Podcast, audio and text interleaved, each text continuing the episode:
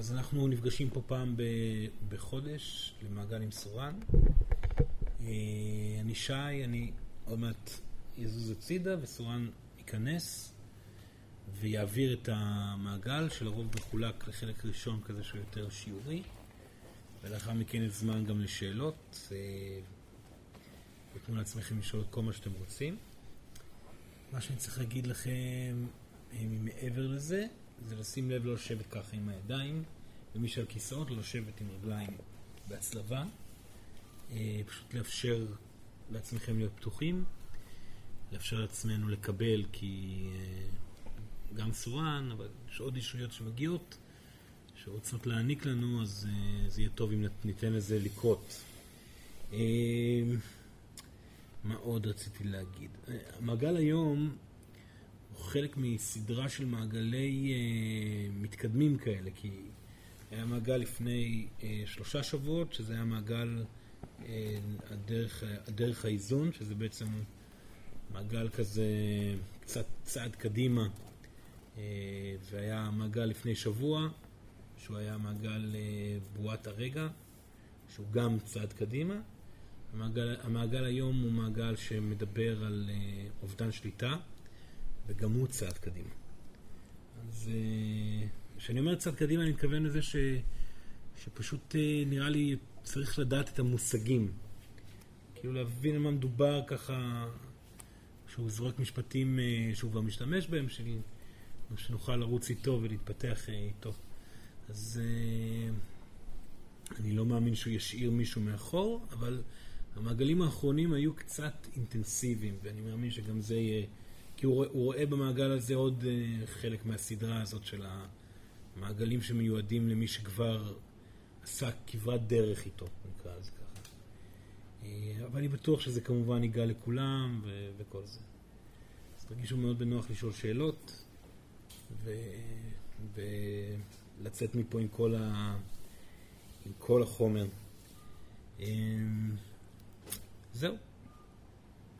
מעגל היום הוא על אובדן שליטה.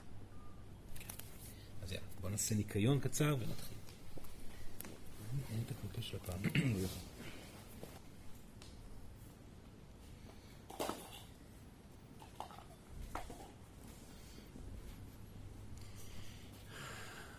ביחד איתי שלוש שאיפות עמוקות. שאיפה ראשונה,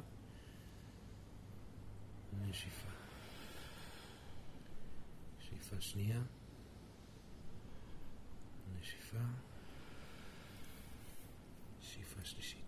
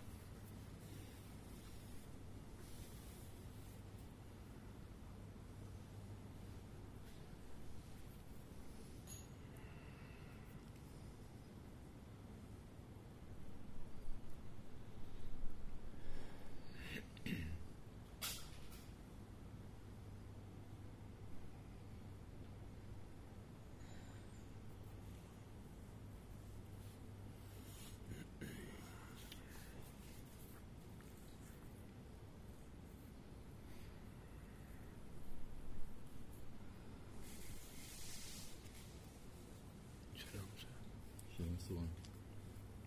שלום שלום. אפשר מים בבקשה. תודה רבה.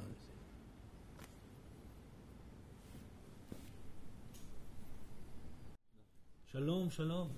שלום, דודי. איך הוא מרגיש היום? מרגיש טוב. נפלא, סורן שמח מאוד לראות אותו פה. תודה רבה לך, דודי. יפה, יפה, יפה. אז אנחנו נתחיל אה, את המעגל. מאוד שמחים שבאתם הנה, ומקווים שאתם תרשו לעצמכם לאבד שליטה גם פה, אה, לפחות אנרגטית. אובדן השליטה מגיע בכל כך הרבה רמות, ואנחנו ננסה לעבור על כל הרמות אה, ולסדר את הרעיון של אובדן השליטה. שאובדן שליטה זה משהו אה, שמתחיל להיות מאוד מדובר בתקופה הזאת. הוא באמת חשוב שיהיה מדובר, כי הוא חשוב מאין כמוהו, אבל הוא נוגע במספר אלמנטים שונים שצריך לסדר אותם, ואחד מהאלמנטים הוא האלמנט האנרגטי של אובדן השליטה, ויודעים מה? דווקא את נושא האובדן השליטה האנרגטי לא נדבר היום עליו.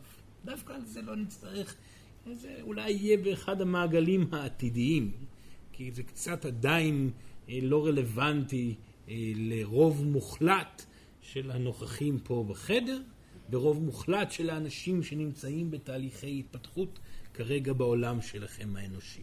אבל אתם כן יכולים לזהות את החוויה האנרגטית שבה אתם נמצאים, ולהתחיל להבין שכאשר אתם מרגישים דברים בגופכם, לא מדובר רק על מערכת עצבים אה, חומרית אה, שאפשר לגעת בה, שקולטת אלמנטים אה, ואיתותים ברחבי הגוף, מדובר על בעצם סיטואציה אנרגטית אשר קיימת בגופכם ויכולה ליצור תנועתיות והשתנות. לדוגמה, רובכם נמצאים מתוך חוויה של שבועות וימים אה, אה, של אינטנסיביות, אתם נמצאים, בעודכם יושבים פה מולנו, אה, מכווצים, סגורים, וזה מאוד נראה לעין.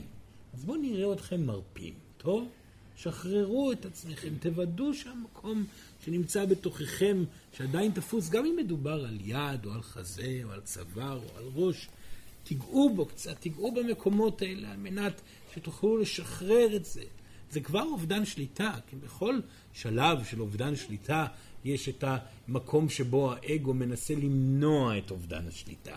אז שימו לב, גם בגופכם הפיזי כרגע במעגל הזה, יש פה אגו שמנסה למנוע את אובדן השליטה, ואחד הדברים היפים באובדן שליטה, בכל התחומים שאנחנו הולכים לדבר עליהם, שברגע שהם, שקורה צד כזה של אובדן שליטה, מיד מגיעה הקלה. הקלה משמעותית מאוד. אה, האובדן שליטה הוא אה, אלמנט חיוני וחשוב לשיפור האנרגיה הרגשית, וחיוני וחשוב לעלייה ברטט של חוויית העושר, ומתוך זה, סורן מקווה שאתם כבר מבינים וזוכרים, שהנושא הזה כמובן מתוך זה הוא חשוב בשביל יצירת מציאות מאוזנת יותר, כי רגש יוצר מציאות, וככל שאתם מרשים לעצמכם לאבד שליטה ביותר ויותר תחומים, כך חוויית הרגש הופכת ונהיית טובה יותר.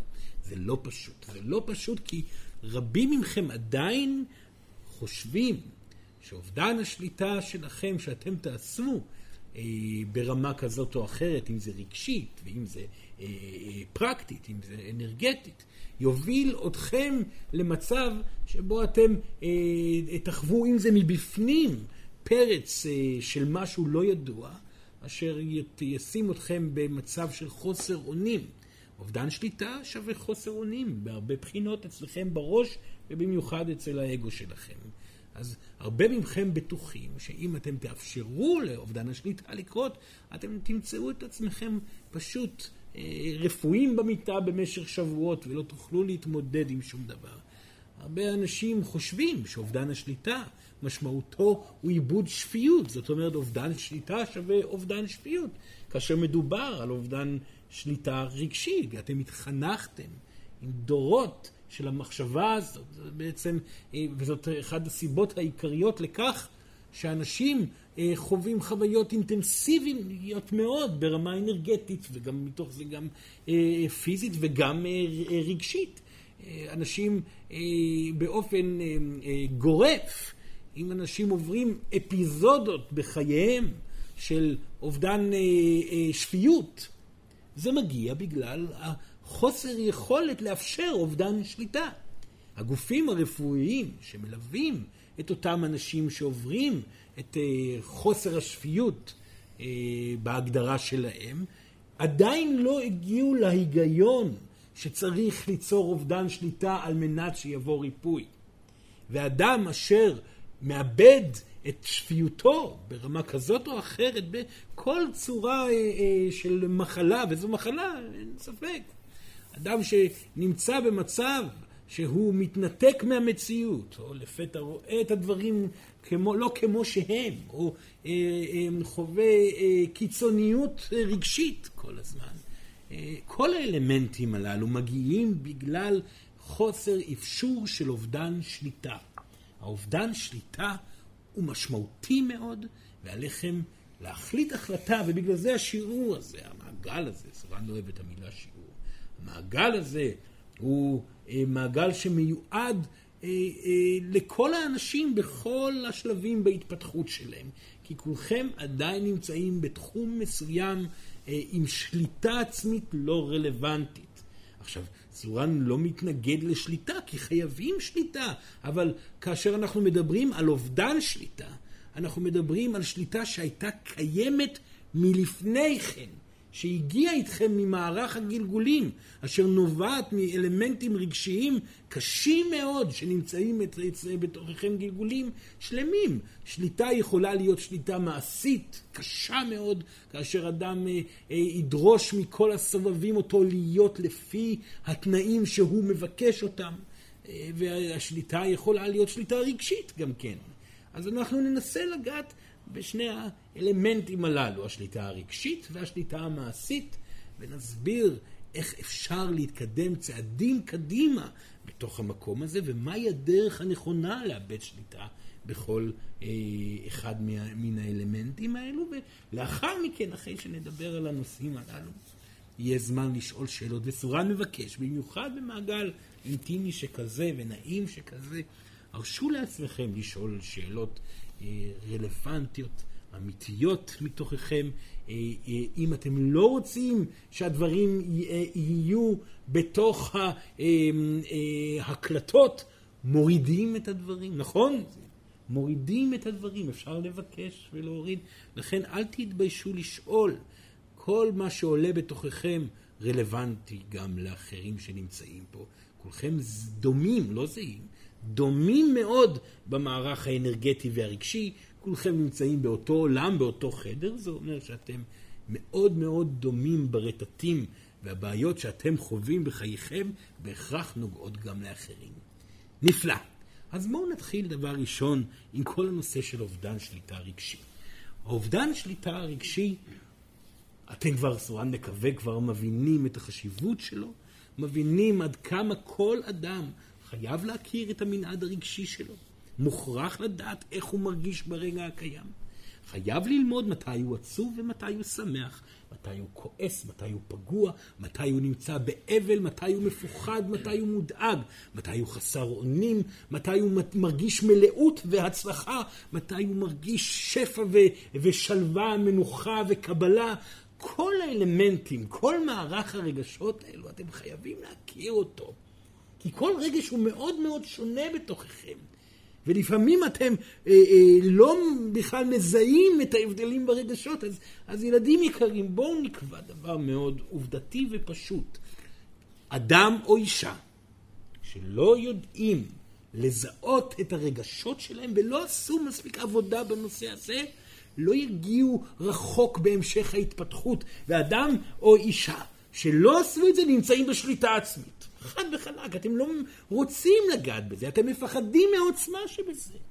קל לכם הרבה מאוד פעמים לחוות את חוויות הרגש הטובות, להגיד, הנה, שמחה, אושר, שלווה, ולראות את הרטט הרגשי הזה נע בגופכם.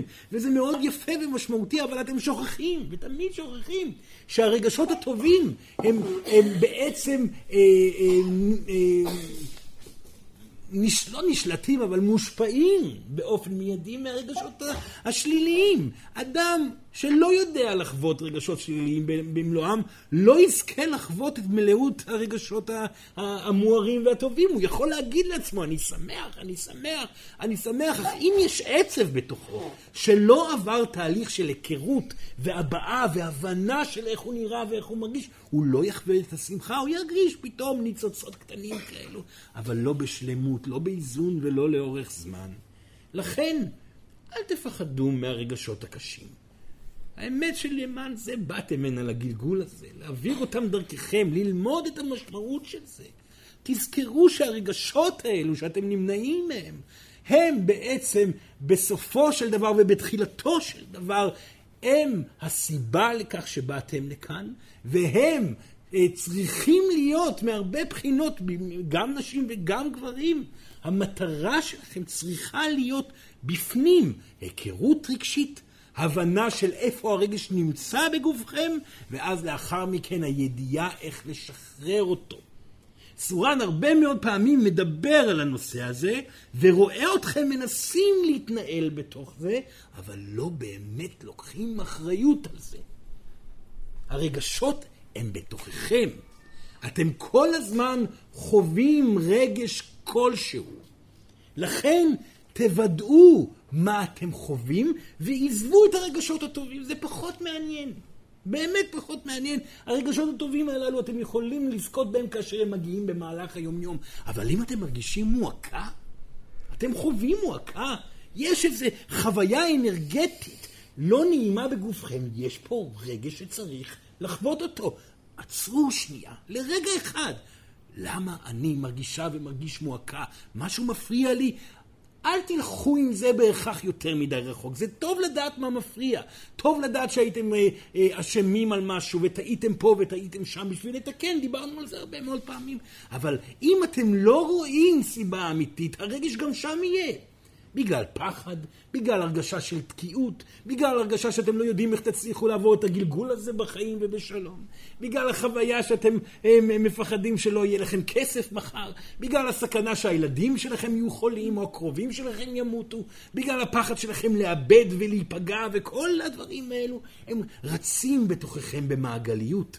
עליכם לעצור ולזהות, לעצור ולזהות ולהחליט החלטה מודעת. בבקשה, אני הולכת להיות, וגם הולך להיות, אנחנו, אתם, הולכים להיות אשפים בזיהוי רגשי.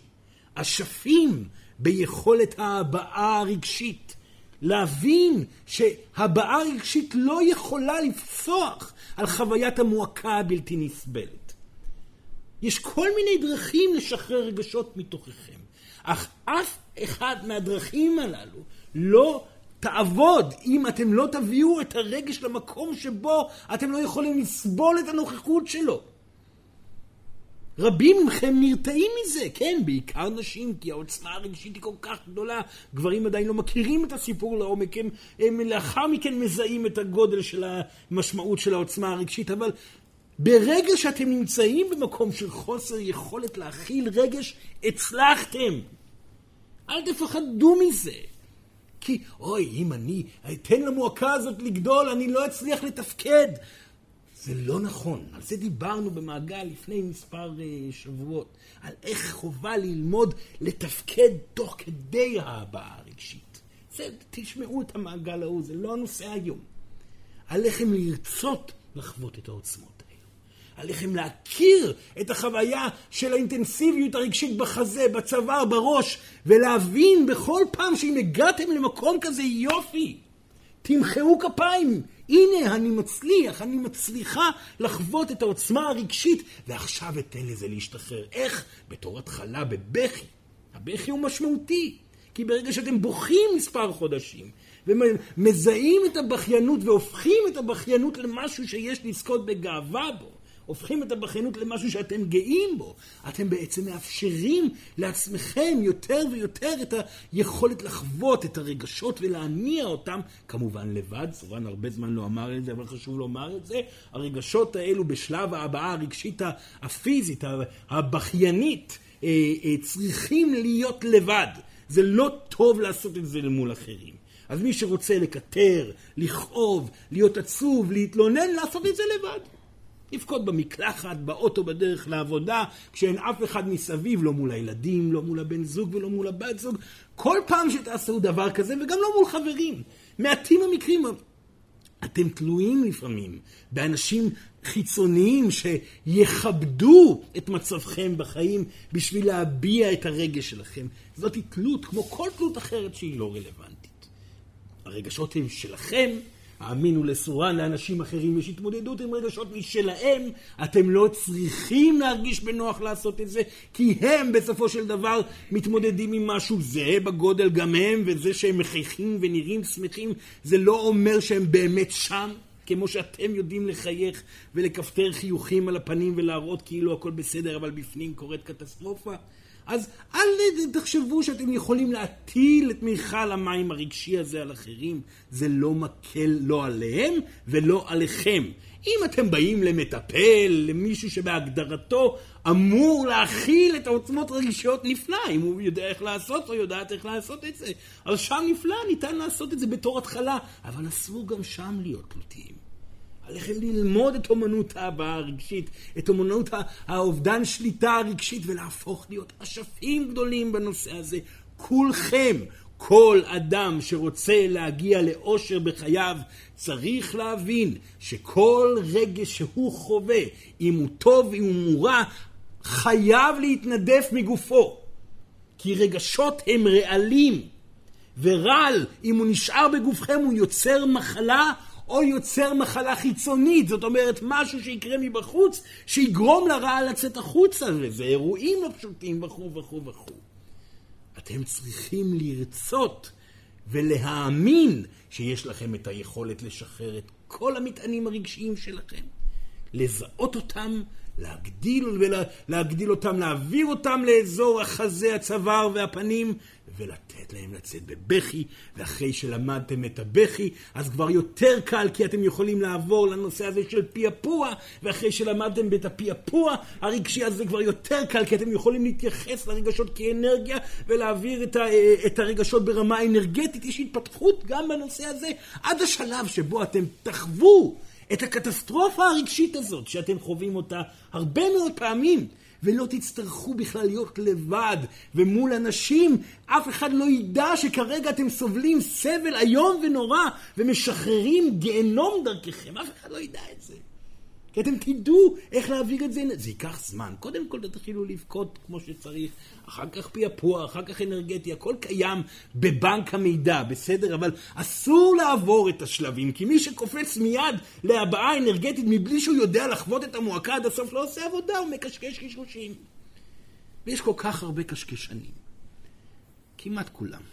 כמעט כולכם, כי סורן חייב לומר את זה, מעטים הם האנשים שיכולים לעמוד על הרגליים ולהגיד אינני מפחד או מפחדת מהרגשות שלי.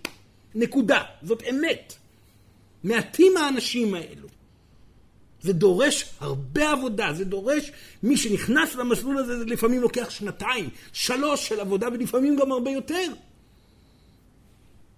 המקום שבו אתם כבר לא מפחדים מהרגשות שלכם, הוא השלב שניצחתם את הפחד מאובדן השליטה הרגשית. ואז מה קורה בתוך הסיטואציה הזאת? אתם מתחילים לקחת שליטה פעם נוספת. זאת אומרת, אובדן השליטה הרגשית הופך להיות כלי שאתם משתמשים בו, שולטים בו. אובדן שליטה הפך להיות שליטה, שליטה אחרת לחלוטין, בגלל שאתם שולטים בהאם להביע עכשיו אובדן שליטה רגשי כן או לא. וברור שתבחרו כל הזמן, כי כי אתם יודעים, אחרי מהלך שכזה, מי שעדיין לא היה שם לא יודע את זה, אבל סורה מדבר אל אלו שכבר חוו את זה, כי אתם יודעים ויודעות שכאשר נוצר אובדן שליטה רגשי שכזה, כמה דקות לאחר מכן חוויית השלווה תבוא, והיא תהיה נעימה ומפתיעה יותר מכל חוויית שלווה שחוויתם קודם. והאמת היא שלא משנה, וסורן אומר את זה, אתם לא מאמינים לסורן זה עדיין, אבל יבוא היום ואתם תאמינו, כמו הרבה דברים שאתם לא מאמינים לסורן עדיין. או אפילו בסורן יש כאלו שלא מאמינים עדיין. יבוא היום ותאמינו, לא נורא.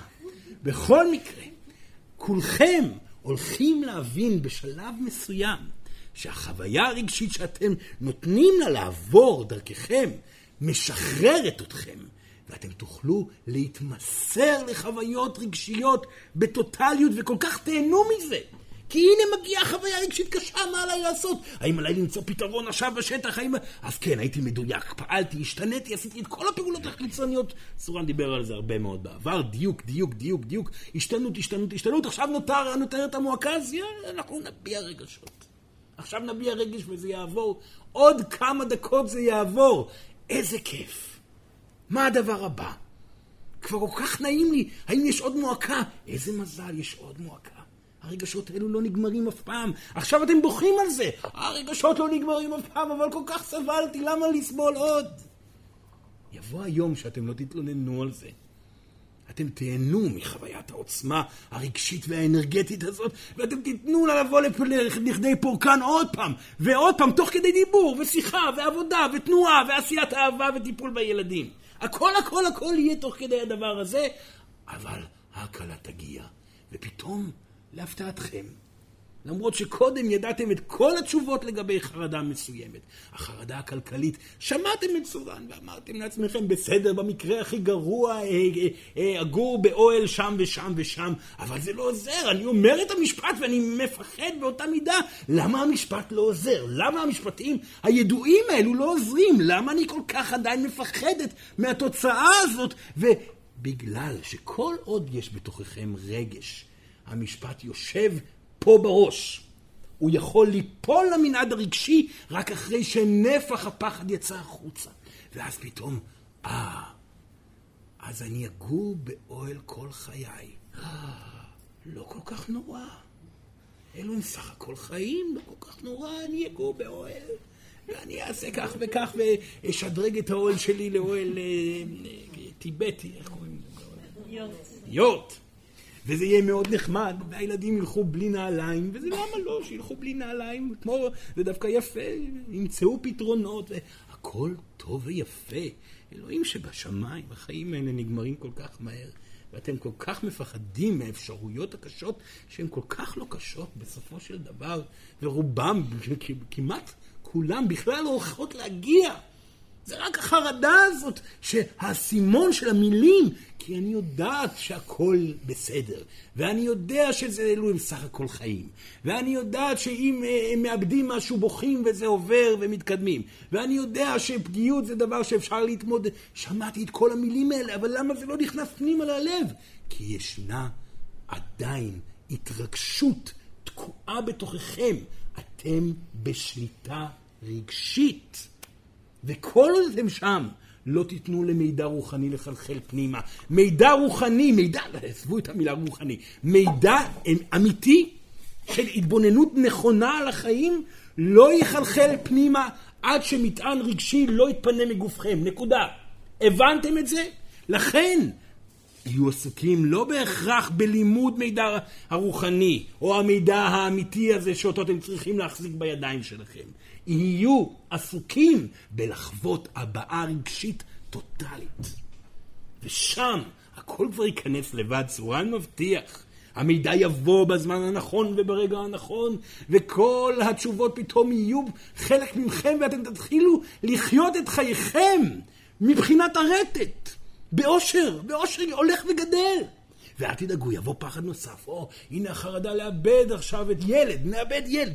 זה רגש, גם זה רגש. אם אתם לא נוגעים ברגש הזה, הוא יהיה בתוככם כל הגלגול. כל הגלגול אתם תהיו חרדים לאבד ילד, ויש סיכוי שזה בכלל לא יקרה, רוב הסיכויים שזה לא יקרה, אבל עדיין, זה יישב בתוככם. אבל האגו אומר, אוי ואבוי, אם אני כן אתמסר לרגש הזה, למחשבה הזאת, אז זה יקרה, כי מחשבה יוצרת מציאות. כי דמיון יוצר מציאות, ואני לא מאמין עדיין לסורן שרגש הוא זה שיוצר מציאות. אז תאמינו בכך, כי זאת האמת. ואם אתם לא מאמינים, תתנסו בזה קצת, ואז תזהו שזאת האמת. אל תפחדו לגעת בכל רגש, ולא משנה כמה הוא מפחיד. הפוך, ככל שהוא מפחיד יותר, תנו לעצמכם להעלות אותו כלפי מעלה ולהשתחרר החוצה. זה סך הכל רגש, תנו לו לעלות כלפי מעלה ולהשתחרר החוצה בבכי. יהיו גאים בבכי, לאחר מכן תנו לו לעלות כלפי מעלה ותשמרו אותו שם בפנים, פתחו את העיניים ואת הפה, תעבירו אותו לפרקים בידיים ותנו לו אה, להתפורר ולפעפע החוצה דרך המקומות האלו, מבלי בכי. לאחר מכן, אחרי שעשיתם את זה, פשוט תחוו את החוויה האנרגטית מבלי לשאול מה אתם מרגישים. בכלל. עזבו את הסיפורים. אפשרו רק לחוויה האנרגטית מבלי לשאול מהי ההרגשה. אז מה זה משנה מהי ההרגשה? זאת הרגשה, בוא ניתן לה להשתחרר. מדובר פה על אותו רעל שתוקע הכל ומזהם את הגוף שלנו. בוא ניתן לו להשתחרר. בוא ניתן לו להשתחרר. זה הכל. זה עד כדי כך פשוט. עד כדי כך פשוט. ואתם כל כך נאבקים בזה. לא נורא. יש לכם את הגלגול הזה, כולו להתנסות בזה. ואם לא את הגלגול הזה, יש עוד גלגול נוסף אחר כך, ועוד אחד אחר כך, ועוד אחד ועוד אחד ועוד אחד, וכמה שתרצו לבזבז את הגלגולים האלה על תקיעות רגשית. עשיתם כבר כמה אלפים כאלו. אפשר עוד, אין שום בעיה עם זה. אלוהים לא סופרת לכם גלגולים, אף אחד מכם לא עומד פה עם רישום של כמה גלגולים, חוץ מעצמכם, אתם היחידים שעושים את זה לעצמכם, וכולם יכבדו אתכם אחרי הגלגול הזה. כל הכבוד לכם, הצלחתם להוציא נפח מסוים, כולם מוחאים כפיים על כל נפח רגשי, יש מחיאות כפיים, תראו אותו, הוא הוריד 10% של נפח רגשי, כל הכבוד, בגלגול אחד זה באמת מרשים, אבל אפשר גם 100%. אפשר להפוך להיות אנשים ונשים וגברים שיודעים לאבד שליטה במאה אחוזים, כל היום, כל הזמן, כל הזמן, להצליח תוך כדי תנועה לאבד שליטה רגשית, עד שהחוויה של המועקה הופכת להיות משהו שאתם חותרים אליו. ושם כבר אין פחד משום דבר בעולם, כי אתם לא מפחדים בהכרח ממה יקרה בחייכם. אתם מפחדים מהרגש שלכם שיופיע אם משהו יקרה. זאת האמת. אתם לא מפחדים בהכרח ממה יקרה כשיפול הבית. אתם יודעים מה אתם תעשו. אתם מפחדים מאיך אתם תרגישו את האובדן הגדול על הבית הנפלא שבניתם, יצרתם, עשיתם, ופתאום הכל נגמר. זה אובדן, זה אוי ואבוי, זה קרה. איבדתי את הבית, איבדתי את הזוגיות, איבדתי את העבודה. כמה כואב לי. אז בואו נלמד איך להביע את זה, בואו נלמד וכו' וכו', סורן אמר את זה. וזה הנושא של אובדן שליטה רגשית. תודה רבה, נעבור לדבר הבא. עכשיו, חשוב מאוד לדבר על אובדן שליטה רגשית לפני שפונים לנושא של אובדן שליטה מעשית. בגלל שאם אתם מפחדים מהרגש ולא מהמעשיות, אה, מהדברים שיקרו בחייכם, אז ברור שאתם צריכים להיות אשפים באובדן שליטה רגשית בשביל להתחיל לחיות את אובדן השליטה המעשי בחייכם. עכשיו, פה יש משהו שחשוב לסורה לסדר בראשכם הקודח. בסדר? מהו אובדן שליטה מעשי? רבים היו המילים לאורך דורות של אגו רוחני, שאובדן שליטה מעשי משמעותו בהגדרה איומה ונוראית לפי דעתו של סורן ושל שאר הישויות אשר מנוסות בזה גם כן, כי גם אנחנו היינו במקום שאתם נמצאים בו. ההגדרה של אובדן השליטה זה ללכת אחרי הלב. איזה טעות ללכת אחרי הלב. מה זה ללכת אחרי הלב? נראה לכם שהלב שלכם יודע לאן הוא הולך?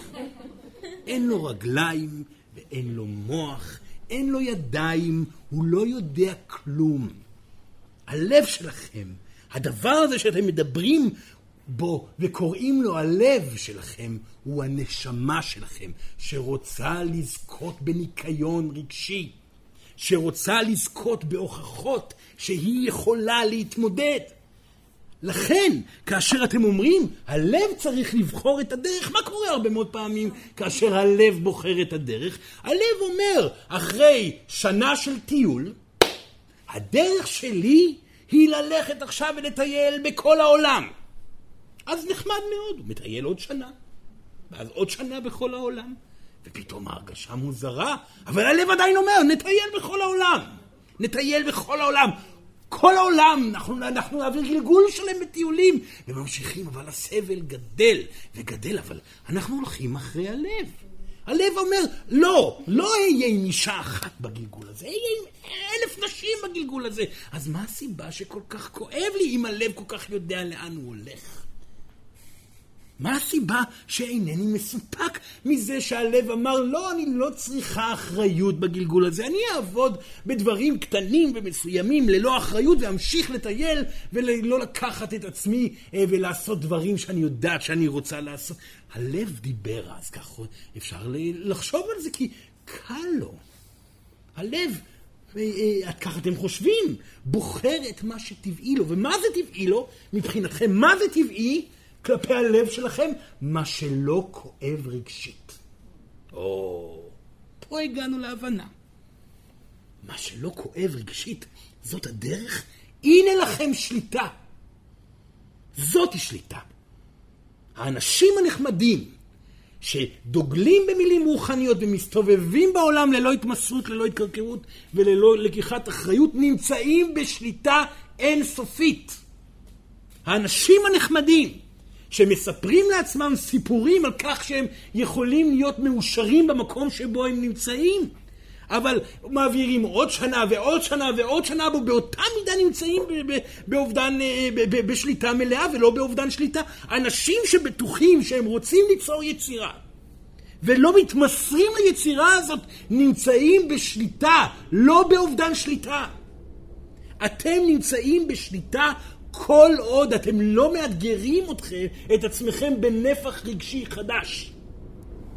של סבל כמובן. שיביא גם אהבה, כי ברור לאותו אדם ששוכב עם אלפי נשים בסופו של דבר שהוא לא באמת מאושר, שיפסיק לספר סיפורים.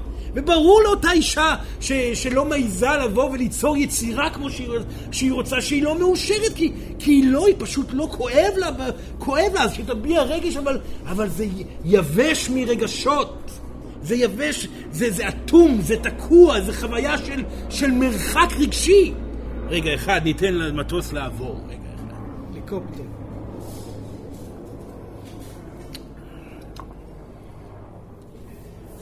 לכן המשפט הזה של החופש, של חוסר האחריות, של הנטייה שלכם לא לנוע עם מה שמגיע אליכם לחיים. סורן לא מדבר על דברים שהם בשמיים, לא, ממש לא. סורן מדבר על זוגיות שפתאום הופיעה, למה את לא בוחרת בה?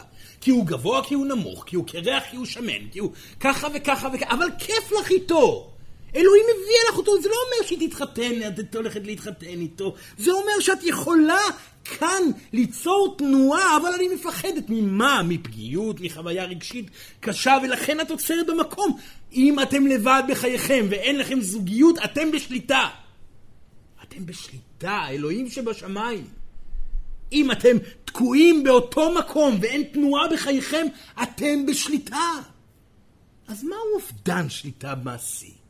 אובדן שליטה מעשי זה לקחת את מה שאלוהים מביאה ולהתנפל עליו.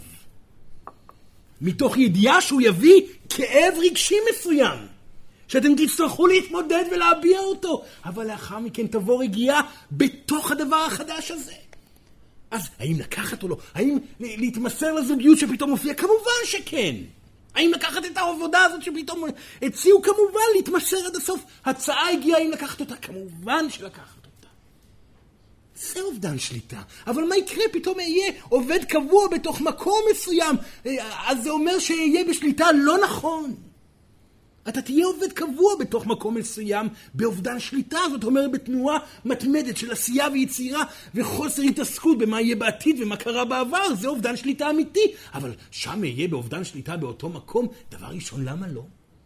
מה אכפת לכם איפה אתם נמצאים בתוך אובדן השליטה הזה, כל עוד אתם מתמודדים ומתפתחים רגשית, ולכן גם כן מעשי. דבר שני, כמובן, שאם יהיה שיפור הרגשתי, אז המציאות תשתנה גם מול עיניכם. כי רגש יוצר מציאות, לכן אובדן שליטה יביא לשיפור רגשי, ומתוך ההתמסרות למקום שאליו אתם בחרתם להתמסר, תיפתח דלת, כי רגש יוצר מציאות. לכן האובדן שליטה הזה הוא כל כך חשוב. שאתם תבואו ותחליטו לחיות בתוכו, בתנועה מתמדת, אובדן שליטה.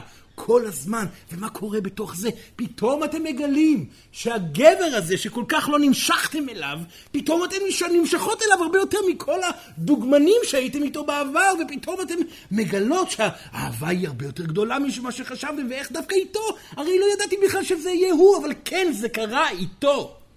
זה קרה איתו בגלל ששם איבדתם שליטה. ושם אפשרתם לעצמכם לנוע ופתאום נכנסתם להיריון.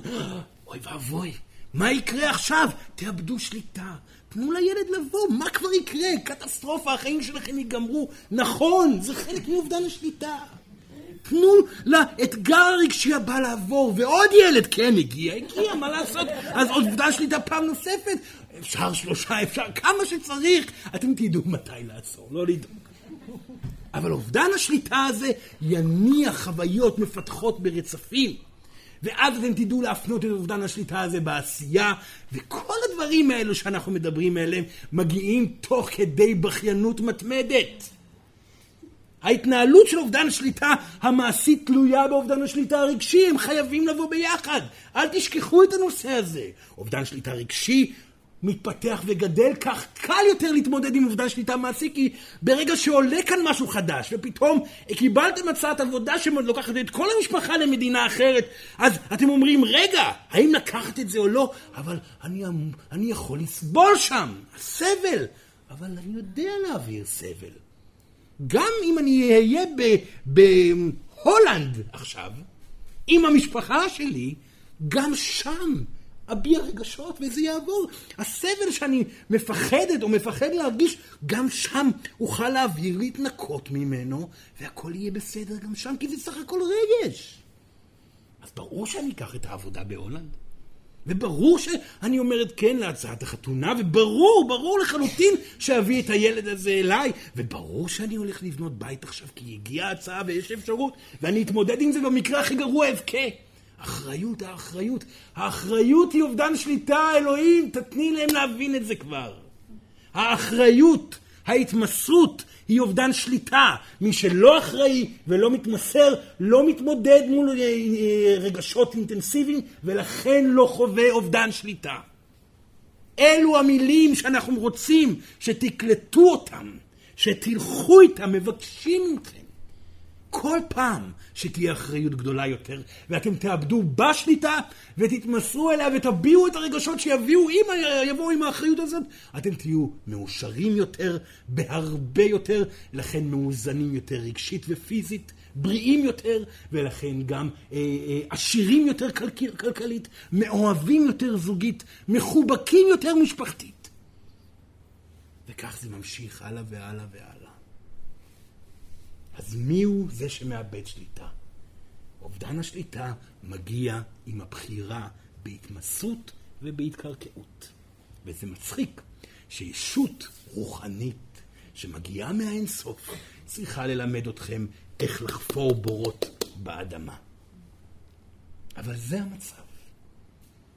ואנחנו נהנים להזכיר לכם את הדבר הזה, ונהנים לראות אתכם נזכרים במאבק מאוד גדול אל מול האגו שלכם. המשיכו כך. המשיכו להתמסר.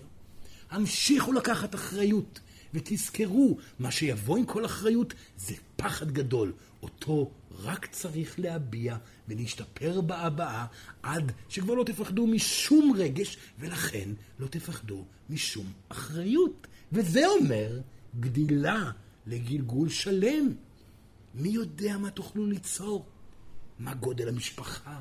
החברים, הפרויקטים שתעשו, האחריות הניהולית שתהיו בה, היצירות שתביעו דרככם. אתם אמורים להיות פרודוקטיביים כל הזמן, מי שלא פרודוקטיבי כל הזמן נמצא בשליטה. בהצלחה לכם, וזה הזמן לשאלות.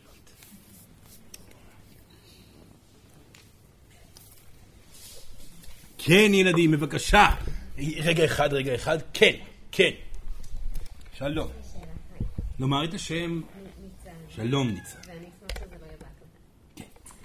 אמ, איך, רק השאלה. אמ, איך, לדבר חזק בבקשה. איך נגיד הבחירה להיכנס לקשר, או לזרום להמשיך עם הקשר, או לעבור לגור, איך זה קשור ללקיחת אחריות? לא. נפלא. שאלה נפלאה, תודה רבה. דבר ראשון, למה שזה לא יהיה בהקלטה שאלה כזאת? זו שאלה מאוד רלוונטית לכולם. חשבתי שזה יהיה אישי, אבל סבבה. לא, זה מה. כל בסדר. אחד מכם יכול לתרגם את השאלה האישית שלו לדרך לא אישית לתרגם אותה. מצוין. אז איך אה, ההחלטה לעבור לגור בתוך זוגיות היא החלטה של אובדן שליטה? כי כאשר אישה בוחרת לגור עם גבר, היא בוחרת להתמודד עם אין ספור סיטואציות לא ידועות מראש. זה אובדן שליטה אמיתי. התאהבות, התרגשות, מיניות, פגיעות. הוא עלול להתאהב במישהי. פתאום לרצות מישהי אחרת. מה נעשה? הנה, אובדן שליטה. מה... אין שליטה על מה קורה. כל עוד אתן לבד בבית, אתן בשליטה. כלום לא קורה. הולכות לראות טלוויזיה, אוכלות במבה, הולכות ורואות סרט, הולכות לעבודה, שליטה מלאה, דיכאון. אין תנועה רגשית. כלום לא קורה בחייכם ואתם סובלים סבל עצום וגם מביעים רגש אבל זה לא עוזר כי אתם סובלים. תבחרו את ההתמסרות. לכן בעיקר אישה צריכה להיות מודעת לדבר הזה. כי הרבה מאוד פעמים האישה היא זאת שצריך לסמן לגבר שלה שצריך להתקדם קדימה, כי אם לא, היא הולכת להתקדם ולהמשיך הלאה, כי היא לא מתכוונת להיות בתקיעות, היא רוצה להמשיך ללמוד את אובדן השליטה הזה. ברור, ילדה? נפלא. כן, בבקשה, כן. אתה דיברת על, על לב, ורציתי לשאול... רגע, רגע, סורן לא שמע, סליחה. על לב. הלב. כן, הלב עם הרגליים. לב בלי רגליים. כן. אני שואלת, מה ההבדל בין, כאילו, אם יש הבדל, אני לא יודעת, בין לב לאינטואיציה. Hmm, בסדר. בוא נדבר רגע על הנושא הזה. טוב? סורן ניתן דוגמה. דוגמה. דוגמה מוכרת, קיימת בהרבה מקומות. Hmm. סורן נבחר סיפור. סיפור מוכר וידוע. בוא נאמר שישנו זוג שהתאהב, האישה התאהבה בגבר, הגבר מסור, נוכח, לוקח אחריות, יודע לעבוד, יודע להיות גבר ברמה מעשית, אוהב אותה, עושה הכל למענה, גבר מעשי, מדויק. האישה לעומת זאת, חסר לה משהו אחר שקורה הרבה מאוד בזוגיות, חסר לה הנוכחות הגברית הרגשית, כי הוא לא יודע איך לגעת בה בצורה קשובה, לאהוב אותה במילים קרובות ובחיבוק מלא. בסדר? קשה לה מאוד עם הדבר הזה, והיא לא יודעת איך ללמד אותו את העניין הזה. היא גם אה, אה, לאט לאט מתחיל להימאס עליה, כי הוא לא מודע, הוא נורא מתאמץ להיות הגבר המושלם בשבילה, אבל המקום הרגשי לא נמצא אצלו בידיים, הוא לא יודע מה לעשות. באותו רגע, אנרגיית האהבה של אותה אישה נאטמת. נעצרה, הנה, נפלו קירות. היא כבר לא שולחת רגש אהבה אל אותו גבר. שהוא הבן זוג שלה. כאשר נאטם הדבר הזה, הלב, מה הוא רוצה? הוא רוצה לאהוב. לא אכפת לו את מי הוא אוהב. הוא רוצה לאהוב. לכן באותו רגע, כאשר יש סיטואציה בעייתית כל כך, הלב ישמח למצוא כיוון חדש לאהוב, ופתאום מגיע גבר. מדלג דילוגים. הוא מגיע במקום, פתאום מופיע. הוא נחמד וצעיר, היא לא יודעת עליו יותר מדי, אבל כמה הוא אוהב אותה. הוא לוחש לה מילות אהבה, מחבק אותה חיבוקים, נותן לה את כל מה שהחבר שהבן זוג לא נתן, הוא נותן לה הכל, הכל, הכל. היא לא יודעת מי הוא ומה הוא. אבל היא יודעת שממנו היא מקבלת את הכל. הלב צורח, הנה התעוררתי, אהבה, סוף סוף אני מקבלת את מה שאני רוצה לקבל. מה עושים? מה אינטואיציה? מה מדויק? לאן פונים פה? עכשיו, כאשר אתם נמצאים בבחירה שכזאת, אתם לא יכולים להיות קשובים רק ללב. למה? כי כמו שאמרנו קודם, יש כמה ילדים במשפחה. וכמו שאמרנו קודם, יש כל מיני דברים שתלויים שם בסיפור הזה. וכאן נשאלת השאלה, האם ללכת אחרי מה שהלב אומר, לעזוב את הכל, לפרוק את הכל ולשבור את הכל וללכת לאותו גבר שכרגע נותן לי את הכל? שסורן חייב להגיד, ישנם מקרים שגבר שדווקא שהוא מביע רגשית, פרפר רגשי שכזה לא יודע לקחת אחריות, מה יותר גרוע פה? גבר שצריך לממן אותו כל הזמן, שלא יהיה נוכח בכלל, אבל תמיד יגיד שהוא אוהב, ויחבק, ולאט לאט אה, תהיה התרחקות, גם, זה לא, זה נושא אחר, אבל את הכל יכול לקרות פה. איך בוחרים את הדבר הזה? עכשיו, מה מונע מאותה אישה לבחור בגבר המקורקע שלה? הדילמה הרגשית. היא נאטמה מולו, בגלל שהסיטואציה שאותו היא צריכה לקחת אחריות על עצמה על מנת שהגבר ילמד, ילמד את השפה הרגשית מקשה עליה. היא רוצה כבר משהו פתור. באותו רגע היא נאטמה, זאת אומרת, האטימה של הלב הייתה בגלל הפחד הרגשי של אותה אישה. ברור מה שסורן אמר עכשיו. ובגלל זה קל לה מאוד לבחור את הסיטואציה הקלה יותר. הנה אנחנו חוזרים, קל יותר. אין כאן פחד כרגע. אין כאן פחד, כמובן שאפנה אליו. אז כל עוד אתם יודעים שמדובר כאן על בעיה רגשית שגורמת לכם אה, לא לבחור בחירה מדויקת, אז אתם יכולים להחליט החלטה לבחור את הקשה. כי שם בתוך הקשה, אם אהבתם פעם, תאהבו שוב. הלב רוצה לאהוב. מה הוא רוצה? הוא רוצה סך הכל להרגיש את האהבה. איך, את מי הוא יאהב? ממי שתבחרו. לכן מה שסורן פה מנסה להגיד, הבחירה שלכם זה לא רק מה שהלב אומר. אתם צריכים לקחת בתוך הבחירה את הסיטואציה המשפחתית, ומה יקרה לילדים ואיך תרגישו אם הילדים ייפגעו. אתם צריכים לקחת בתוך אה, המציאות את הסיטואציה הזוגית של מה קורה שם בפנים, אם יש אהבה או אין אהבה, ותמיד יש אהבה. או, אבל האם עשיתי הכל למען האהבה הזאת או לא? ואתם צריכים לקחת החלטה גם כלפי אה, אה, הרגשות שלכם אל מול הגבר החד... שהופיע, לדוגמה, במקרה בסיפור הזה, לראות האם באמת כאשר אתמסר אליו, וזה אפשר לדמיין, הדמיון מיועד לזה בשביל להעביר סרטים קדימה. מה יקרה אם נתמסר? איך הילדים ירגישו, איך כולם ירגישו, ואז אתם תיקחו החלטה מודעת. אתם תזכו בהחלטה שלוקחת את כל הדברים, וברוב המקרים ההחלטה תהיה דווקא להישאר במקום שיש התנגדות של התמסרות אליו בגלל פחד. לכן, אינטואיציה זה לא הכל. לכן, אהבה לא מגיעה רק מהניצוצות שקיימות. ברוב המקרים כאשר יש זיקוקים שכאלו, בסופו של דבר זה נגמר מהר מאוד. אתם יכולים לבחור לאן להתמסר. את מי לאהוב, איך לפתוח את הלב. אתם יכולים לבחור לעשות את הכל, ורק אם עשיתם את הכל שם בפנים, אתם תוכלו להרגיש שלמים עם היציאה החוצה לדבר החדש. לכן, עליכם להיות אחראים בבחירות שלכם. והרבה פעמים, אובדן השליטה הוא דווקא למקום שבו אתם נמצאים ברגע הקיים. אז, מהי האינטואיציה? האינטואיציה היא התשובה שמגיעה כאשר אין פחד באף אחד מהכיוונים שאתם חושבים ללכת בהם. האינטואיציה היא התשובה שמגיעה מאיתנו, ברוב המקרים, הישויות, שבאות ולוחשות לכם באוזן את מה שאנחנו רואים על מצע האנרגטי של הלב שלכם. אבל כשאין פחד בגופכם, אז הדרך הטובה ביותר לבדוק מהי האינטואיציה שלכם זה לשאול את השאלה, אם אין פחד, מה אני בוחרת? מה אני בוחר? ברור, ילדה? ברור ולא ברור. למה זה לא ברור?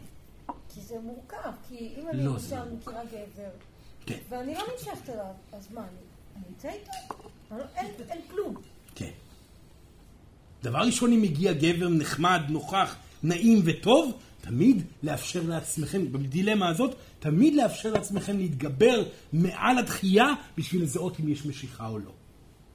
כי הרבה פעמים זה לא הכיעור שקיים בגבר, אלא כל מנגנוני ההגנה הרגשיים שמונעים את ההתאהבות בגבר הלא יפה הזה כרגע ל, אה, אה, אל מול עיניכם ברגע הקיים. המנגנוני ההגנה האלו הם עשויים מאוד טוב. הם כבר בנויים לתפארת. הם שימשו אתכם גלגול שלם. עליכם לשים אותם בצד לפני, ואז לדעת מהי התשובה. לכן, אם אתן שואלות מה לעשות כאשר גבר לא נמשכים אליו בכלל, אך הוא הגיע עם בשורה של נוכחות וגבריות מלאה ורצון מאוזן, זה לנסות לפתוח את הלב שם בפנים, במגע, בקרבה, ואז לראות אם באמת אתן לא נמשכות אליו, או אולי זה עוד תכסיס של האגו בשביל להימנע מכאב רגשי. ברור? זאתי התנועה של אובדן השליטה. כאשר אתם בוחרים ללכת פנימה למקום שהוא לא טבעי לכם, הכוונה שיש בו הרבה פחד, הכוונה היא שתהיה פה תנועה רגשית, ואז נעימות. זה לא אומר שתתחתנו איתו, אבל מה שבטוח, תשתפרו בעזרתו. טוב? כן, בבקשה. כן. אומר אובדן שליטה. כאילו אני מניח שיש גם בחירה. אני מרגיש שאין לי בחירה, ש... אין לי, הכל קורה פשוט, אין לי, אני, המילה אני לא אומרת שום דבר, הכל פשוט קורה, אין לי, אני קיים לפני הזמן, אין בחירה, כאילו, וגם אין לי איך לאבד שליטה ככה, אין לי, כאילו, אני כבר אה, חסר שליטה לחלוטין לכל מה שקורה, חסר שליטה, כן. מה לעשות? דבר ראשון, יפה זאת התחלה טובה. זאת אומרת שהסיטואציה הזאת מעידה על כך שההבנה שאין שליטה בחיים כבר קיימת, העניין הוא חוסר קרקוע. אדם שמרגיש שהוא כבר חסר שליטה לחלוטין ונע בחלל ללא שליטה, עליו להתמסר לאחריות. בהתמסרות לאחריות, כל הבלגן הזה יתיישב במקום הנכון. בהתמסרות לאחריות, שלווה תגיע. בסדר? אדם זה אחריות? אחריות, עבודה, עשייה. דבר ראשון, אה, לעשות את זה, ואז לשכור חדר בבית בתל אביב, ולשלם שכר דירה ולחתום על חוזה של שכר דירה, זה אחריות. לבוא ולשלם פעם בחודש חשמל, ולנהל חשבון בנק, ולעבוד בעבודה אחת, ולהרוויח משכורת קבועה, ולהתנהג בצורה מאוזנת עם האנשים, ולאבד את הבושה של אני אדם מבולבל. לא, אני אדם רגיל, הנה אני מדבר פה, ואני מלצר כאן כבר שנה שלמה, והנה אני מצליח לחיות לבד בכוחות עצמי, אחריות ראשונית. לאחר מכן זה מתקדם הלאה והלאה, כי מגיעה בחורה נחמדה, מתמסרים אליה פעם ראשונה, ואז יש עוד אחת ועוד אחת, ואז פתאום מגיעה אחת, ואז נכנסים להיריון, וכו' וכו' וכו'. האחריות לא מפסיקה כאשר מאבדים שליטה ברמה פרקטית. ההתמסרות האקטיבית היא אובדן השליטה. אדם שמפוזר רגשית ואנרגטית צריך להתקרקע. רק להתקרקע. בסדר? תודה. בהצלחה, בהצלחה. כן, בבקשה, אובדן שליטה ברמה שהיא יותר מחשבתית, אני אסביר. שהרגשות זורמים, אז אין, אה, אני מרגישה שאני לא צריכה את המחשבות ברמה הדחקתית, אפשר להרפות מהן, זה מבלבל. כאילו- לא, לא, לחזור עוד פעם. אוקיי, אוקיי, אוקיי. כן. כשאני, נותנת לרגשות לזרום, כן. אז יש אופציה להרפות מהמחשבות, ולראות את המציאות בלי סנן של מחשבות. נכון, נכון. וזה, אני מרגישה שזה מהלך שאני אצטרך להגיע אליו, אבל כרגע אני לא מצליחה ליותר מכמה שניות. כן. אמ, אז האם יש איזה שהם טיפים למהלך, לדבר הזה? לאובדן שליטה כזה, שבעצם שם אותה ברגע הקיים. בדיוק. הדבר הנכון ביותר זה להתחיל להבין שכל ההתעסקות במה יקרה מחר, או מה קורה סביבכם, או האם אתם מפספסים משהו, או כל הדברים האלו לא רלוונטיים. מה שמגיע לתוך בועת המציאות שלכם, הוא מה שרלוונטי. אז אם זה לא חדר פנימה, ואת, וקורה משהו בחוץ, זה לא קשור אליכם. אתם לא יודעים אם הוא קורה או לא. אתם אוספים מידע אפשרי שקיים מחוץ לבועה של המציאות שלכם, שלא נותן לכם להתמסר לחלוטין, לא להבעה רגשית ולא לנוכחות ברגע. תוותרו על הכל. אז מדברים עליכם, אז היא באמת טובה יותר, אז הוא באמת לוקח את המידע שלי והופך אותו לספר משלו, או פתאום אה, כל אחד עם השטויות שלו. וכל ההשערות האלו, שונאים אותי, אוהבים אותי, רוצים אותי, לא... זה לא קיים בבועת המציאות שלכם. אתם פה, אם משהו יחדור פנימה, כי פתאום תבוא חברה ותגיד, שלום, הוא כן אוהב אותך, אה, הבחור, או, נכנס לבועת המידע, המציאות שם, אפשר להתחיל לנוע עם זה. תנו למציאות להופיע מול עיניכם. אל תתעסקו במה עלול להופיע. תתמסרו להבעה רגשית והתמסרות אה, אקטיבית לקיים. הדברים שיגיעו תוך כדי, כבר אלוהים תחליט להביא אותם. תניחו להם. בסדר? מצוין. כן, בבקשה. אה, שם ישראל. כן, ישראל. סיטואציות שהגעתי אליהן שאני כן מבין שאוקיי, עכשיו אני מאבד שליטה. אה, מה שקורה אחרי זה פרץ של המון המון רעיונות. אני גם מתעסק ביצירה ועיצוב ומוזיקה והכל פשוט מציף אותי ואז אני בכלל לא יודע מה לבחור, ואם אני בוחר משהו אז אני מרגיש שאני מפספס משהו אחר ואז אני... יפה מאוד.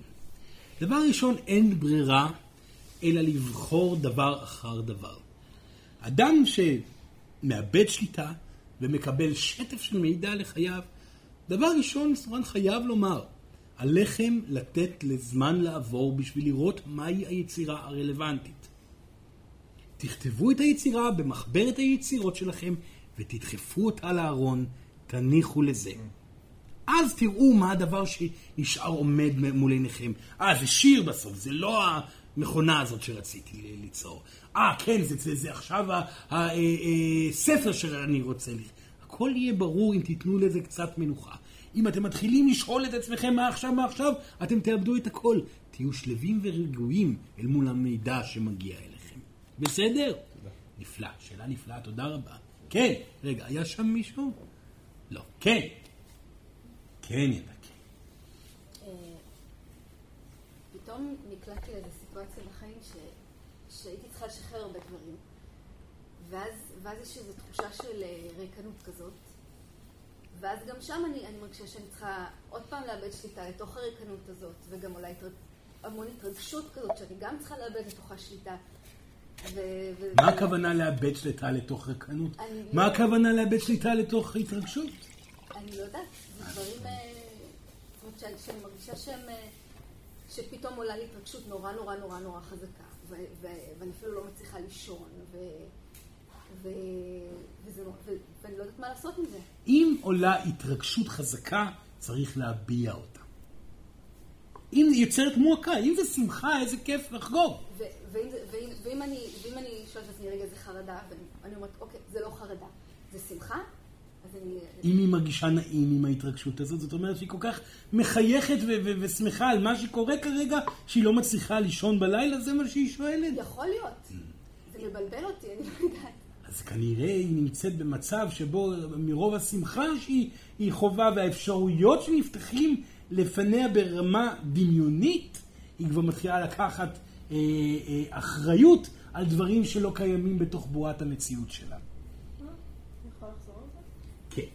אם שמחתם שמחה גדולה, כי קיבלתם אישור על כך, לדוגמה, שאתם תקבלו עבודה מסוימת. מי שחלים אפשר? כן. וההתרגשות עולה ועולה ועולה ואתם לא מצליחים, פתאום ההתרגשות מתחילה להיות מחנק. זה יותר מדי התרגשות. מה זה אומר? זה אומר שההתרגשות חדרה לעבר העתיד. אתם עסוקים עכשיו לא בשמחת קבלת המתנה, אלא באיך אתם תתמודדו אל מול האדם שלא פגשתם עדיין בעבודה, שאתם חושבים שנמצא שם, הפרויקט שאתם לא יודעים איך עושים אותו ומה עושים איתו, ואתם בטוחים שאתם הולכים להתמודד איתו, ההצלחה והכישלון שאתם, כל השטויות שהאגו שלכם מעלה, בשביל שאתם לא תצליחו לבחור בחירה מלאה בדבר שאותו אתם צריכים לבחור. תתנתקו מזה, זה לא קיים. מה שקיים זה אישור שקיבלתם את העבודה, הבן זוג שישן במיטה עכשיו ונוחר, ואת שלא מצליחה להירדם. אז מה קיים, מה עושים במצב שכזה? נושמים נשימה עמוקה ואומרים, הנה, אני מוותרת. אני מוותרת על ההצלחה ועל הכישלון. אני מוותרת על האדם שהולך להיות איתי בעבודה. אני מוותרת על כל הסיפור שסיפרתי. אני מוותרת על ההצלחה עצמה. נכשלתי. לא באמת קיבלתי את הדבר הזה. וללכת לישון. לבכות קצת. וללכת לישון. בבוקר תקומו לשמחה מאוזנת עם פחדים יותר רחוקים, שייתן לכם להתחיל לנוע לעבר ההתמסרות. בסדר? בלילה, כשאתם במיטה, צריך לישון. ואם אתם לא ישנים, אתם תהיו עייפים בבוקר. בסדר? איך הולכים לישון? נפרדים מהכל. מוותרים על ההצלחות, על החלומות, על מה שקיבלתם או נכשלתם בו. ותרו על הכל. תיפרדו מהעולם הזה. סורן אמר את זה בעבר ויגיד את זה שוב. הדרך הטובה ביותר ללכת לישון זה ממש למות. להתראות כולם, להתכסות בשמיכה, להיפרד מאימא, מאבא, מהילדים, לבכות את הבכי האחרון ופשוט לישון. בבוקר תקומו לחיים פעם נוספת. בסדר? מצוין. כן, בבקשה, כן. אני מרגישה שהפחד באמת מאחריות והתמסרות הוא פחד ענק אצלי. הוא אומרת, פשוט פחד. הוא לא, פחד. הוא- הוא הוא משתק אותי, אני לא מצליחה להתמסר. אני עושה את זה, אבל... רגע, זה, זה לא הפחד מאחריות והתמסרות. האחריות וההתמסרות טומנת בתוכם פחדים לא ידועים של פגיעות. אה. כן, כן, אבל הם לא ידועים כי אתם לא יודעים למה זה, מה זה יביא. כישלון, אכזבה, פגיעות ו- ו- וכל הדברים האלו. עכשיו, אם אתם לא מצליחים לבחור בהתמסרות אקטיבית לתוך יצירה, לתוך עשייה, לתוך זוגיות או לכל דבר אחר, זה אומר שלא למדתם עדיין הבעה רגשית מספקת. זה אומר שלא איבדתם את, ה- את האובדן שליטה הרלוונטי בתוך העולם הרגשי. ברור?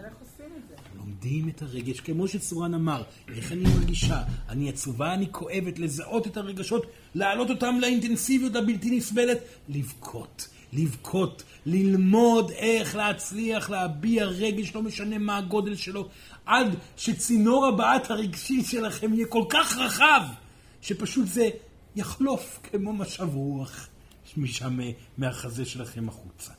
זה מה שצריך לעשות.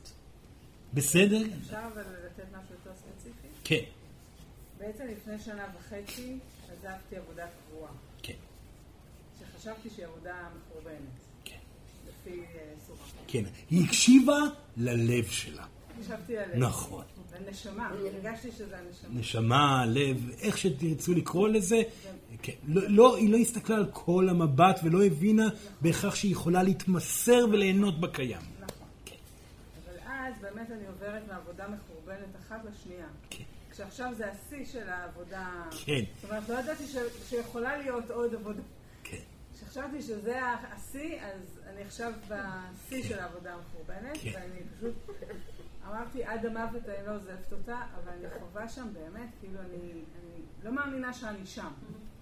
ו... ואני כאילו שואלת את עצמי, מה, מה זה? כאילו, למה... למה דבר כזה קורה? כבר בכיתי את הטעות שעזבתי... לא, אז זה כבר משהו אחר, היא בכתה, אסורה מכיר אותה גם טוב, היא בכתה את הטעות שהיא נכון, עזבה. למדה את הכל, בסדר גמור. היא ניצבת עכשיו ברמה רגשית אל מול תופעות חדשות. נכון. אנשים מנוכרים, קרים, אה, לא, היא מרגישה לבד, היא מרגישה שחותרים אה, אחריה, לא מעריכים, אה, היא מרגישה שהעבודה משעממת, היא מפחדת להיתקע שם לתמיד. כל האלמנטים הרגשיים האלו עולים, הם אלמנטים חדשים של התמסרות. דבר ראשון, כל הכבוד לה. היא מתמסרת, זאת אומרת שהיא מתמודדת רגשית עם דברים. שתמשיך להתמודד עד שלא יהיה אכפת לה מה חושבים עליה בתוך העבודה. עד שהיא תהנה מהעבודה המשעממת שלה.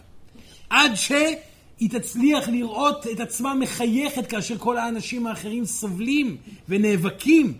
עד שהיא תיכנס לעבודה ותגיד, אני עובדת, עושה אחת ושתיים ושלוש וארבע וחמש, נהנית מכל הרשימת עשייה הזאת, לא אכפת לי מכלום בדרך, וחוזרת הביתה לילד שלי. עד שהיא תגיע למצב כזה שטוב לה שם. במקביל, שתחפש עבודה אחרת.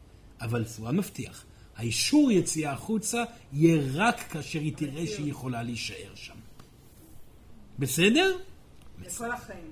לכל החיים, תמיד זה לתמיד. אם אתם רוצים לטפל באגו שלכם, תמיד תעמידו אותו אל מול האפשרות הנצחית. בסדר? דוגמה מצוינת להליכה אחרי הלב. תנו למציאות להוביל את הדברים.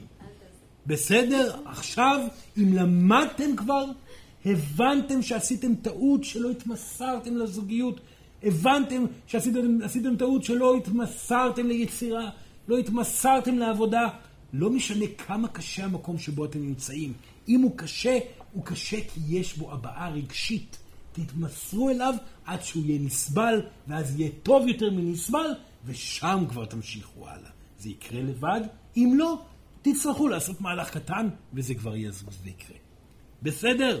מצוין. בבקשה, כן, כן. לקראת סיום. לקראת סיום כבר, כן.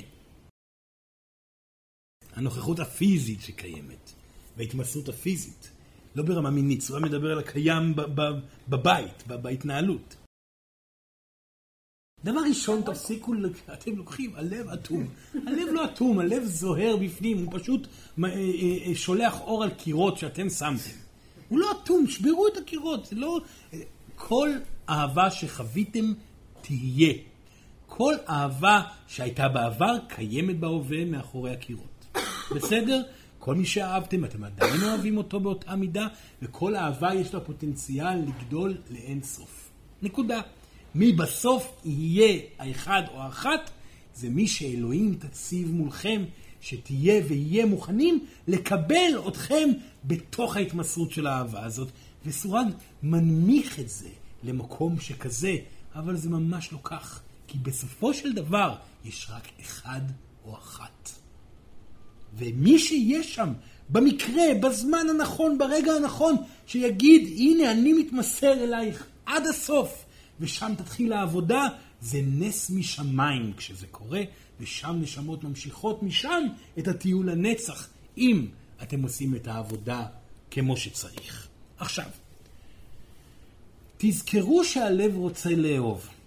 לכן, תכריחו את עצמכם להוריד חומות. איך? להסתכל על מה טוב בבן זוג.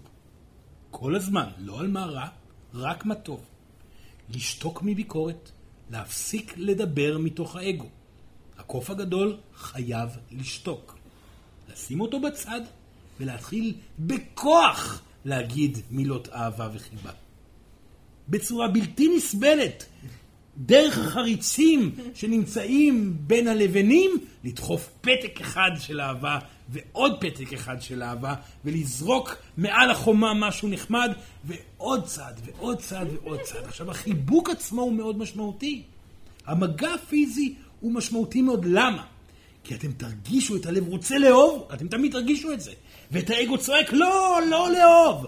רוצה לאהוב בפנים ולא, אסור לאהוב. זה יבוא ביחד.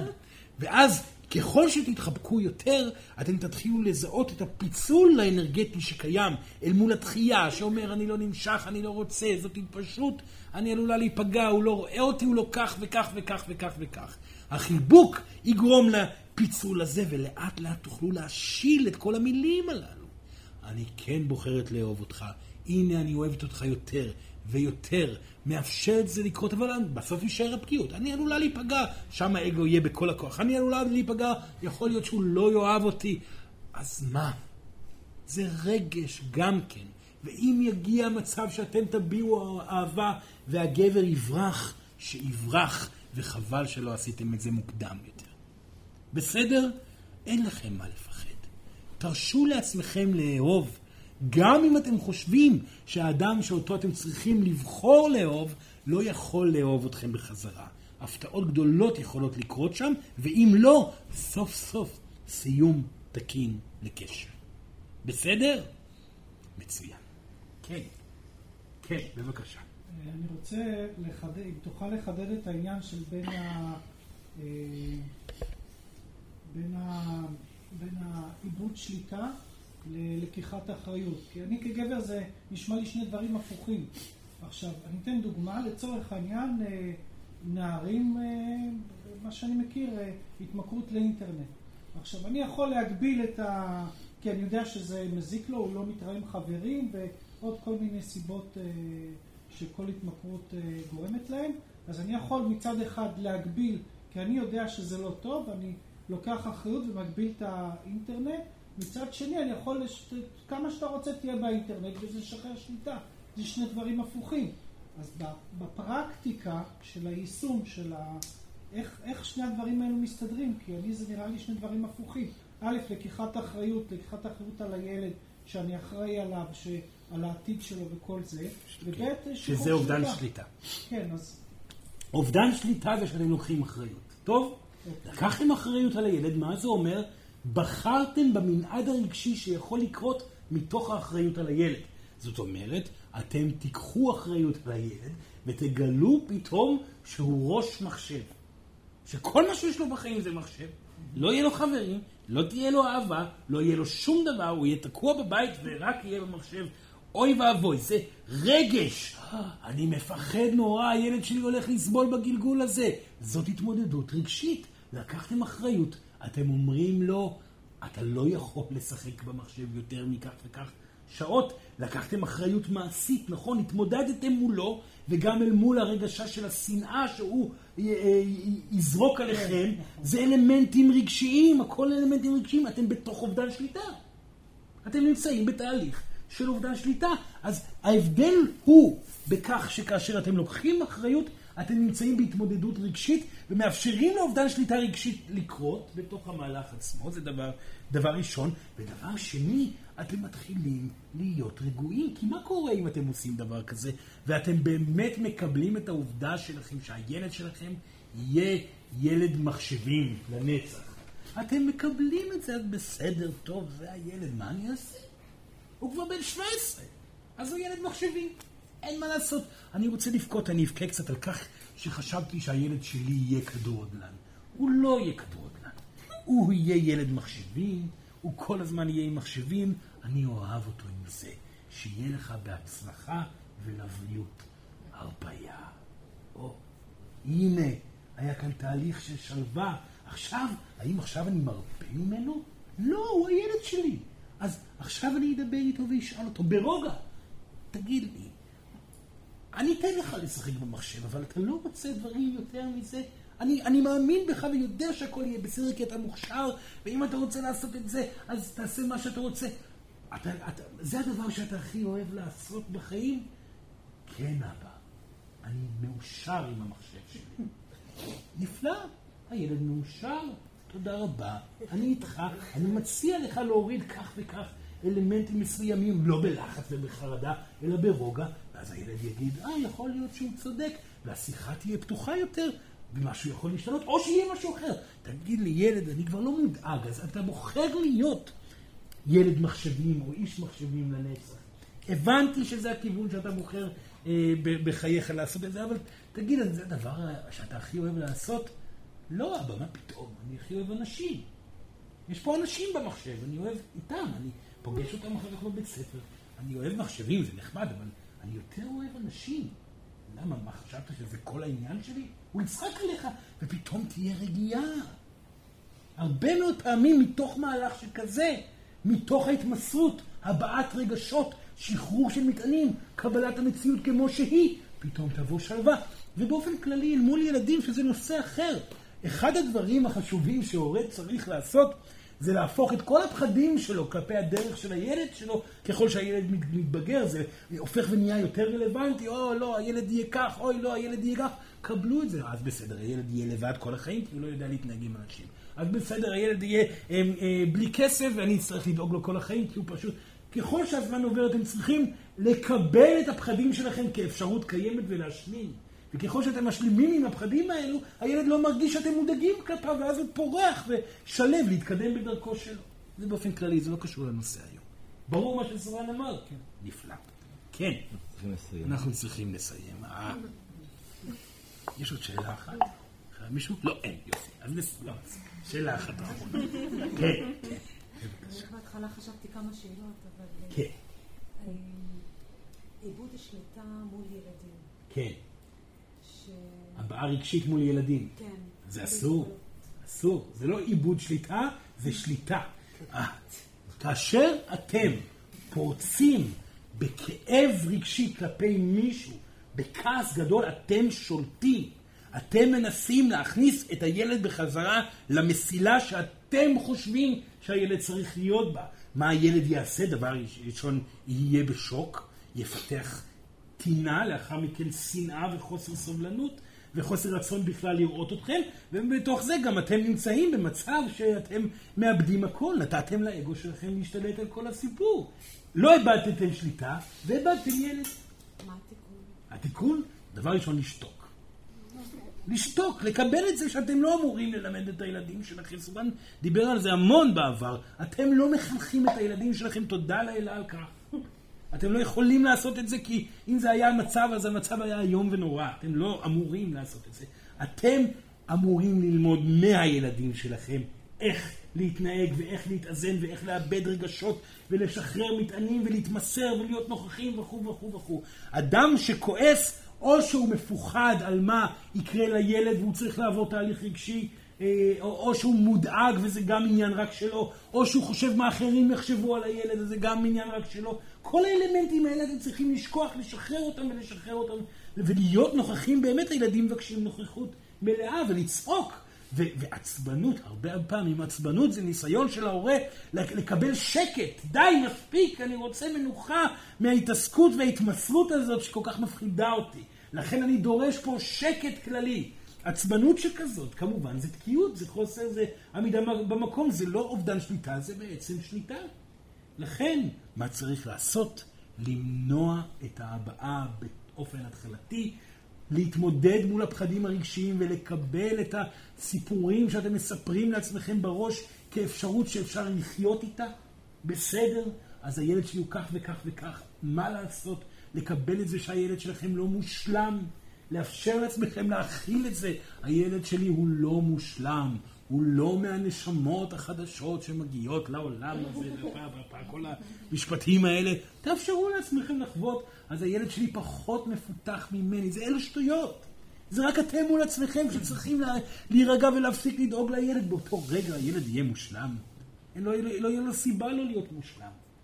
הוא רק ירצה להמשיך להתפתח, להתקרב, לדבר, לשוחח, ליהנות איתכם, כי אתם לא מדאגים כלפיו. אתם, אתם אוהבים אותו, נותנים לו עצות, לא מנסים לחנך אותו, יודעים שהדרך שלו היא דרך הטעויות שהוא יעשה בכל מקרה, אבל אתם נמצאים פה לידו בשביל לתת לו תשובה אם הוא יצא בה. זאת הורות מדויקת. טוב? בבקשה. ילדים, בואו נשב, זקופים במקום, ונעצום עיניים רגע אחד. ביחד עם סורן שלוש שאיפות עמוקות. שאיפה ראשונה, נשיפה. שאיפה שנייה, נשיפה.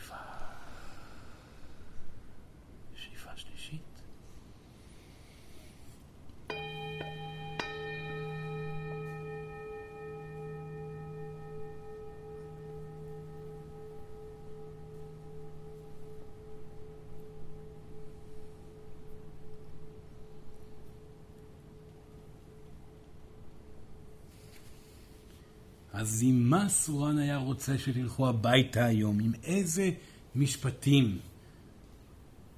המשפט הראשון, ללמוד אובדן שליטה רגשי, לפתח אותו בכאב ובאהבה, בעצב, פחד, אובדן, אבל, כל דבר רגשי כואב, וגם בנתינה, בהתרגשות, בהתאהבות, בהשתוקקות מינית, ללמוד את הרגש הזה גם ולשחרר אותו ביתר חופש. הדבר השני, לזכור, לזכור, לזכור.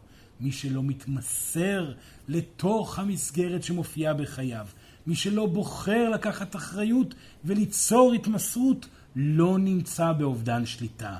אובדן השליטה דורש התמסרות ולקיחת אחריות. תודה רבה לכם והרבה בהצלחה.